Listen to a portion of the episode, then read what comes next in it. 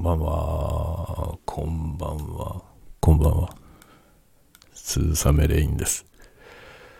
深夜の小声で雑談コーナーでございますよ。小声すぎるね。小声でございます。久しぶりに寝室から、自宅の寝室からお届けしております。久しぶりに、えーブルーイエティ、マイクがね、ブルーイエティでございます。いいね、やっぱり。やっぱり全然違うね。もうこの感度の良さに感動しちゃいますね。ダジャレじゃないよ。えー多少酔っ払ってます。あの、今ね、タイピングの動画を撮ってました。まあですね、あの、この間うちね、えー大阪で万博記念公園に行ってきまして、まあ、太陽の塔を初めて間近で見上げました。多分ね、初めてじゃないんだな。ちっちゃい時に多分見たことがあるはずなんですよ。でももう記憶の彼方でありまして、えーまあ、ほぼ初めてな感覚で見てきました。それでね、痛く感動してしまいまして、今更ね、50年も前の、50年も前の作品なんですけど、あれ。今更感動しまして、えー一気にですね、岡本太郎の本をドバッと買いました。まあ、僕はですね、本を買う、まあね、通販で、オンラインで本を買うときは、本とっていう、本と .jp っていうサイトを使うんですけど、まあ、本と .jp っていうのは、マルゼン、マルゼンがやってる、マルゼンと、なんだっけ、純駆動。まあ、純駆動ってマルゼン系列らしいですけど、そのマルゼン純駆動がね、やっているサイトなんですよ。で、そこをいつも使ってるんですよね。で、まあ、本と .jp はですね、送料がかかるんですけど、5000円分以上買うと送料が無料になるんですよ。というわけで、岡本太郎の本をですね、5000円分買おうと。5000円分買おうということで5000円になるように買いました。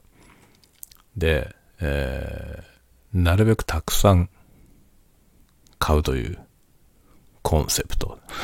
コンセプトかわかんないけど、まあ、なるべくたくさん買おうということで、単価の安い本から、まあ、順番に5000円を超えるまでカートに入れまして、こういう指針があるとさ、迷わなくていいんですよ。こういうのがないとね、どの本にしようかなって悩んじゃうじゃない？で、5000円を超えるっていうことだけがもう、目的としてね、あるんで、まあ、5000円超えるようにしようっていうのはあるんだけど、その中で5000円をどう分配するのかっていうのは、いろいろね、可能性があるじゃない。で、迷うからさ、迷うじゃない。迷うから、もう、とにかく、安い方から順番に入れようっていうことで、安い方から順番にカートに突っ込んでって、5000円超えた時点で、決済して、という感じで買いました。で、えー届いた本の中から、さっき、まあ、今朝、今朝というか今日、僕が会社に出ている間に届きまして、で、さっきね、夕食が終わって子供たちを寝かして、さあ、時間が空いたぞ。ということで、読もうと。まず最初にですね、一番薄いやつを手に取りました。それはですね、新潮文庫、えー青春ピカソという本です。青春ピカソ。著者は岡本太郎。すごいですね。まあこの本はですね、あの、岡本太郎がピカソに関して語っているという本です。まあね、実にいい。夢中で読んでしまいました。一気に終わりまで読んでしまいましたね。で、2時間、2時間ぐらいで全部読んじゃいました、一冊。で、まあ、それを読み終えてからタイピングの動画を、30分のタイピング動画を撮って、それを編集して今アップしてですね、まあ、そろそろ公開されたかなってっていうぐらいのタイミング、頃合いでございますね。まあタイピング動画はね、あの、やっぱ撮るのは大変なんですけど、編集が楽なんで あの、音声がないから字幕もいらないしね。っていう感じでバーッと撮ってすぐ出せる。上にですね、タイピング動画って結構人気があって、えー、結構ね、再生されるんですよね。なので、まあ、リアルフォース、今回はリアルフォースっていうキーボードでタイピングの動画を作りました。で、それをアップしましたということで、今日はそれアップして今これ喋ってるって感じですね。で、編集が終わった後そのアップするのに時間がかかるんで、その間にお酒飲んでて で、今は何も飲んでないんですけど、もうだいぶ気持ちよくなっておりますね。で、まあ今日は時間も遅いんで、えー、軽く話したら終わろうかなと思ってます。今1時57分。もうすぐ2時ですね。でね、岡本太郎のね、青春ピカソっていう本を読んだんですけど、もうね、実にいい。なんかね、岡本太郎っていう人のその、えー、芸術観みたいなものがよくわかります。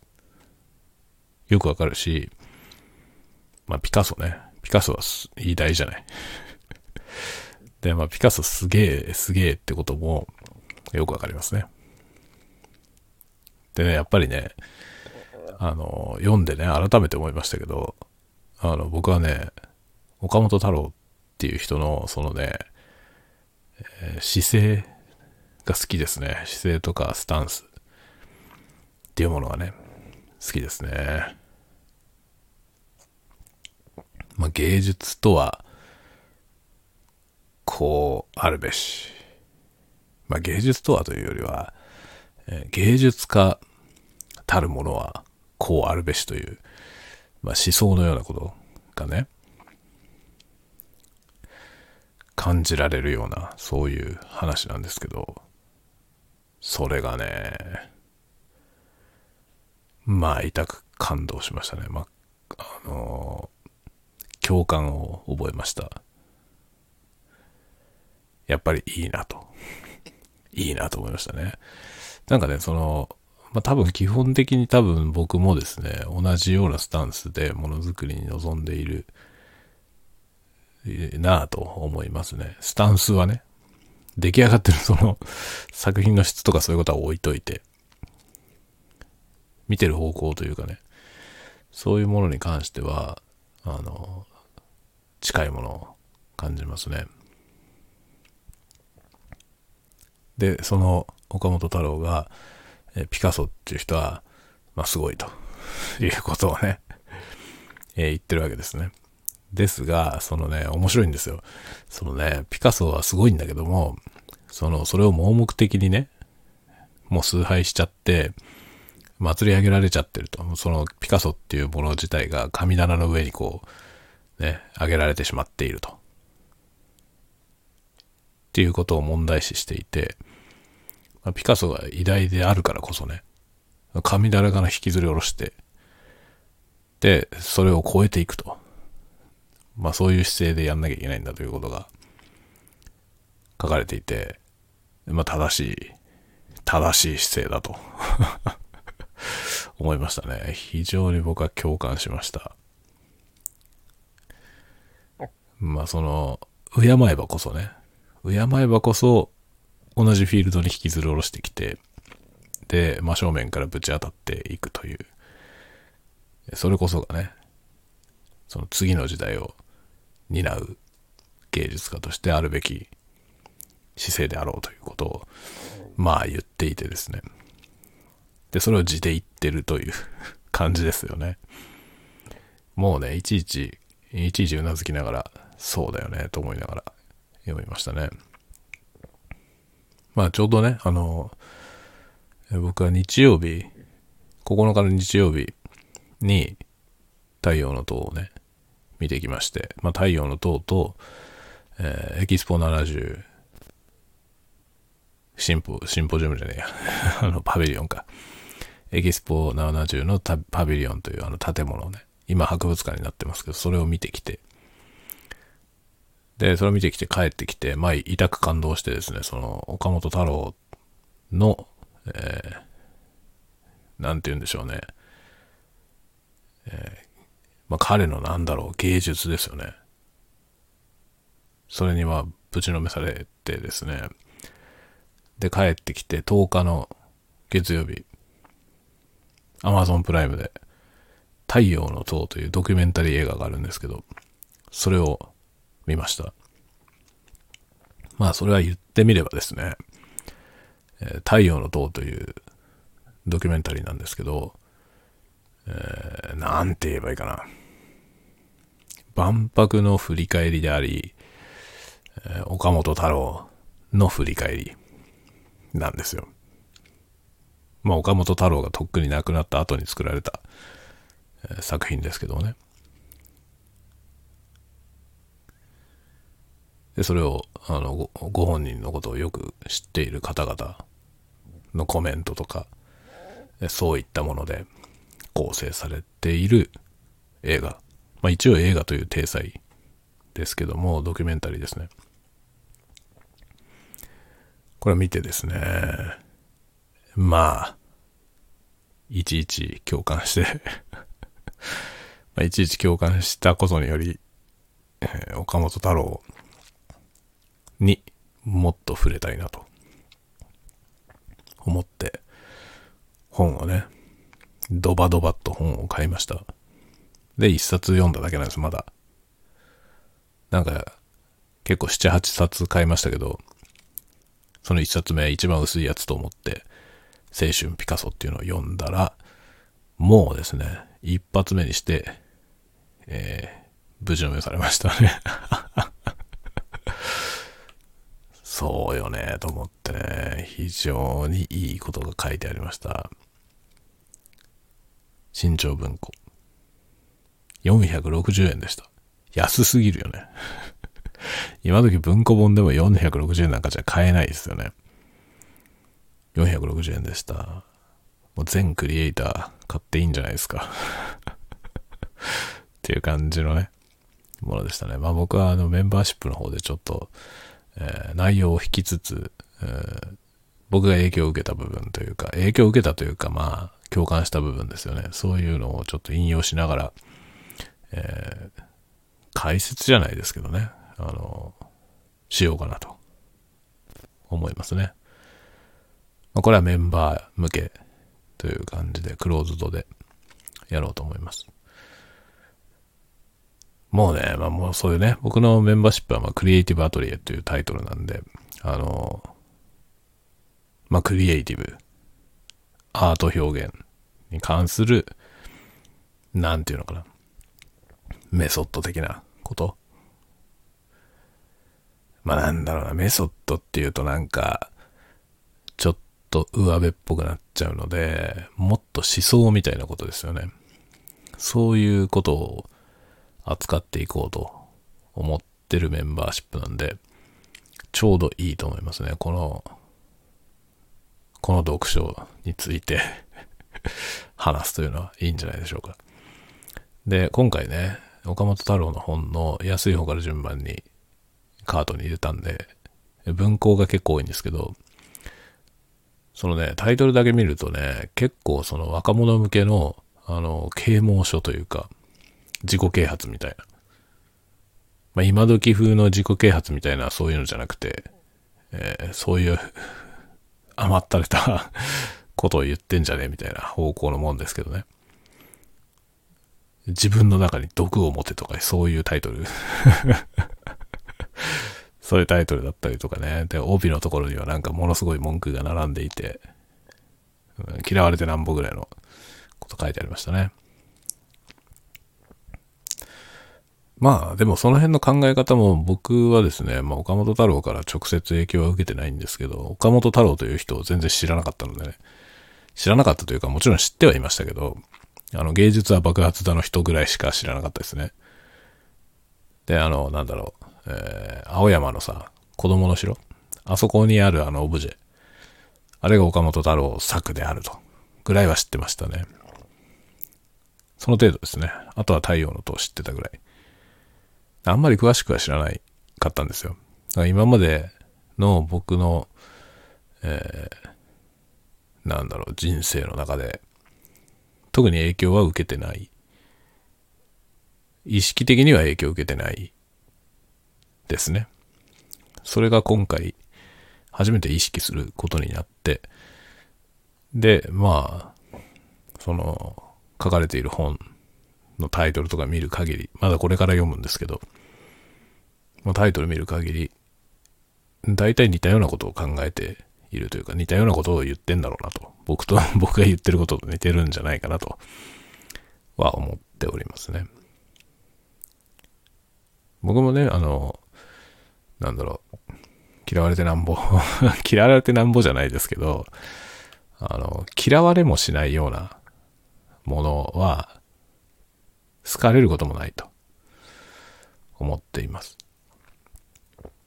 当たり障りないっていうことなんだよね。だ万人に好かれるってことはありえないじゃない。万人に好かれるっていうのは誰からも好かれてないっていうことなんだよねっていうことなんですよね。嫌われない方向に行こうとすると、誰にも好かれない人が出来上がる。無難な人が出来上がる。でもね、これ難しくて、最近ね、その無難な人好きな人多いですね。だから、あの、誰にも好かれないことはない。ないと思います。誰にも嫌われないような人っていうのは、誰にも好かれないことは今はないんじゃないかと。そういう人を好きな人も増えてる気がします。ただね、それってやっぱり薄いんですよね。その、誰かがめちゃめちゃこの人めっちゃ好きだなっていうぐらい、こう、ハマってくれるっていうのはね、何か突出してる要素があるっていう状態だと思うんですよね。特徴があるというか。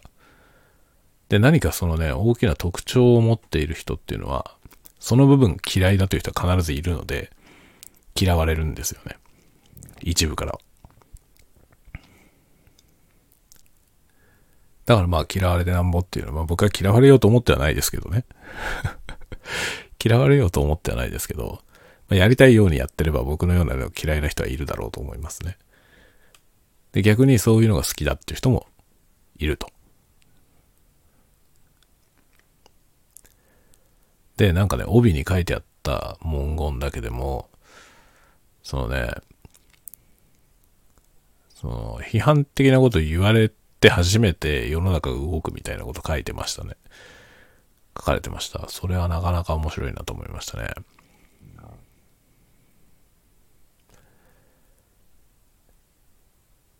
まあ、そうやってやってきたんだろうね。でもね、本当にね、あの、岡本太郎さんっていう人はね、破天荒なようでいて、常識人なんですよね。ちゃんとしてるんですよ、すごく。で、それはね、あの、太陽の塔っていうそのね、ドキュメンタリー映画を見ても思いました。あの、まあ、彼はもうね、その、既成概念をぶっ壊していくタイプの人ですよね。で、結局万博、大阪万博っていうのは、あの、日本という国自体がね、やっぱりこう世界に何かインパクトをもたらそうという意欲があったと思うんですよね。だから行政が主導してあれやったはずなものなんですけど、行政にあるありがちな保守的な要素がなくて、まあかなり挑戦的な人を呼んでるんですよね。まあ、岡本太郎はその中の一人岡本太郎だけ異端な人を呼んできたんじゃなくて、結構挑戦的な前衛芸術の人を何人もね、入れてますね。ってやって作られていて、かなりだから、その行政の本気を感じるんですよね。だから自分たちが理解できない異物を取り入れて、世界に訴えようという、そういう、なんて言うんですかね、心意気みたいなものがあったんですね、あれ。あのイベントは。で、まあ本来はその体制に立てついていく側、岡本太郎なんていう人はね、そうですよね。で、それが、その、まあ権威に対して、その、歯向かっていく側の立場の人だと思うんですけど、だからそれが権威の側について、国の仕事をするっていうね。国の依頼で仕事をする。で、まあそのドキュメンタリー映画の中でも、そこには葛藤があったでしょうねということをね、あの、言ってる人いましたけど、あったでしょうね。でもね、そこで引き受けて、引き受けてね、引き受けて、そこから先のその態度が、非常に大人なんですよね。でそこで、その引き受けた上で、そのね、その、体制をぶっ壊す的なことをね、しないわけですよ。あからさまには。あからさまにはしないんですけど、迎合もしないんですよ。だから、そのね、しっかり自分の表現をしてるんですよね。で、本来のその、コンセプト。まあ、人類の進歩と調和っていうテーマだったんですね、あの大阪万博は。で、それに関して、まあ、岡本太郎は、まあ、そんなものをこれっぽっちも信じてないわけですね。人類は進歩してないし、調和もしてないと。思っているわけですよね。思っていながらそういうテーマの、えーものをやる。しかもそのテーマの表現の核の部分を任されるわけですよね。だから自分が信じてないテーマをね、やるということに関して多分相当葛藤があったと思います。で、引き受けることに知ったのと、どっちがどうなのか、その順番がね、わかんないですけど、多分まあ、あの、アーティストの感覚としては、自分の表現、要するにそのテーマに対するアンチテーゼですよね。それを、その、隠れ身のの中に隠れたまま、表現することができるという、そのなんかか確信を得たから引き受けたんじゃないかと思うんですよね。で、実際そのメインテーマを見せるべきそのあの部分ですね。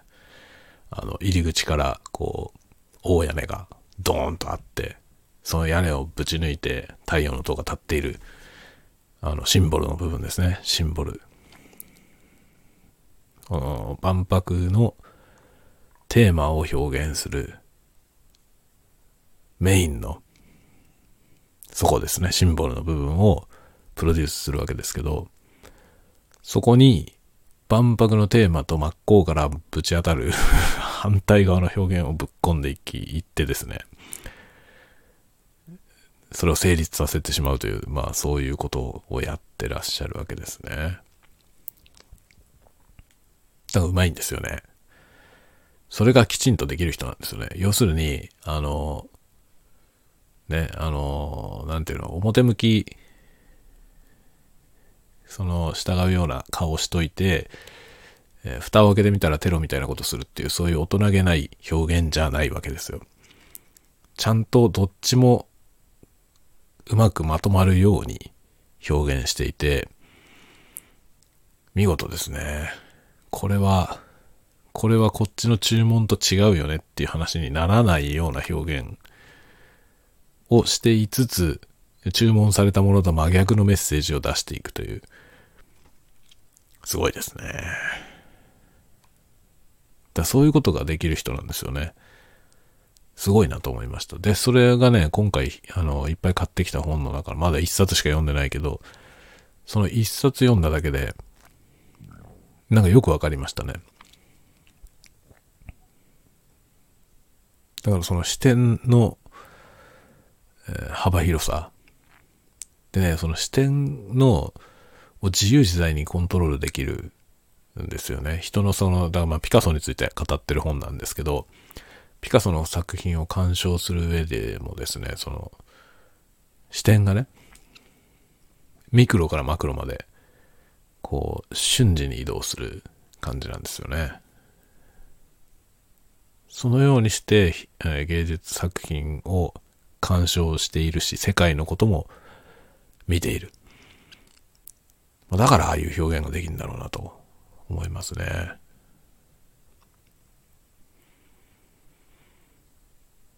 あとはね、あの、うちの子がね、今、まあ、ピアノを習ってるんですけど、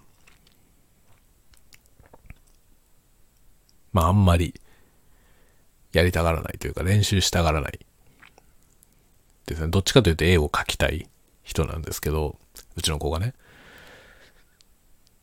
でも、その音楽やっておくとね、絵を描くのにもいいよっていう話をして、そしたらね、まあ、岡本太郎も楽器やるのって 聞くわけですよ、うちの子が。で、僕は知らなかったんですよ。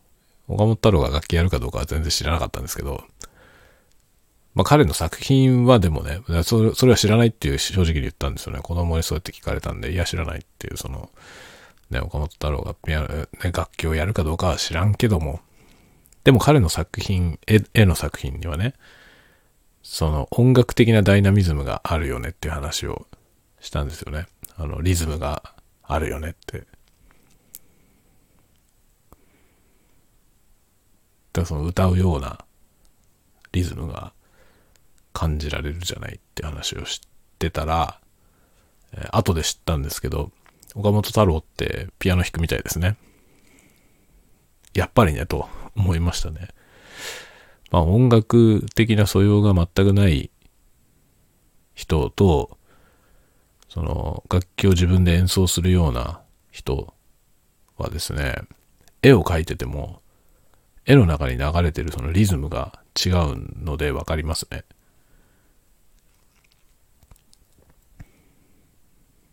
まあなんか岡本太郎っていう人は結構音楽的な感覚あるだろうなというのは作品から感じましたけど、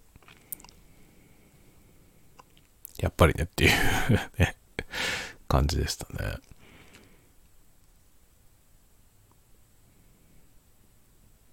まあそういうような人なんですよ。だから。楽器も演奏できたりとかね。だから視野が広いし、視点のその自由自在、近寄ったり離れたりっていうのが自由自在で。そして圧倒的な力で問いかけてくる。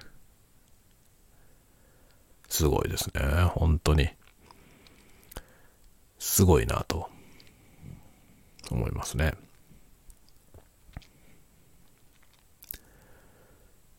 でね、面白かったのが、あの、いや僕は今回初めてその青春ピカソっていう本を読んで、岡本太郎がピカソからそんだけ衝撃を受けて いたということを初めて知ったんですけど、まあ、それを踏まえて、あの、明日の神話っていう作品ありますよね。あの渋谷の駅かどっかに。あれ、僕、僕はあれまだ見てないんですけど、渋谷に来てからまだ見てないんですけど、今度ね、東京に行く機会あったらあれ見たいなと思いますね。あの、明日の神話っていう作品はね、僕の中では、カラフルなゲルニカ。まあ、ゲルニカっていうあの、ピカソのゲルニカっていう作品は、モノトーン、モノトーン、まあ、モノトーンだよね。あの、ピカソの抽象画って割と、あの、ビビッドな色のやつがありますけど、ゲルニカはその作風とはだいぶ違って、こう、モノトーンですよね。重厚な感じの作品ですけど、あれと明日の神話は多分訴えてる内容が近いというか、その表現は全然180度違いますけど、なんか多分根っこが近い印象はあったんですよね。それが多分、あの、直接意識したかどうかわからないですけど、ゲルニカに衝撃を受けていたということが今回読んだ本に書かれていたんで、ああ、そうだったのかと思いましたね。なるほどなっていう。いいですね。なんか美術いいですね。音楽も好きだけど、美術いいなと思いますね。まあなんであれ、やっぱり芸術ですよね。